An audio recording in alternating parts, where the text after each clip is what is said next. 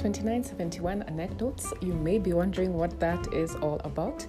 Uh, 2971 is actually my um, house number. You would say my address. Um, so, where I live, I live in a house number 2971.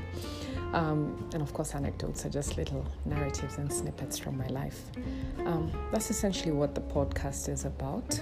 Um, I wouldn't say that uh, I have anything really um, out of the world to speak about, but it's, I think, interesting to learn from each other about things that we go through on a day to day basis, how we handle them, what effect they're having on us, and of course, if we can find a way to um, just build this little community with support for each other, I think it would be great.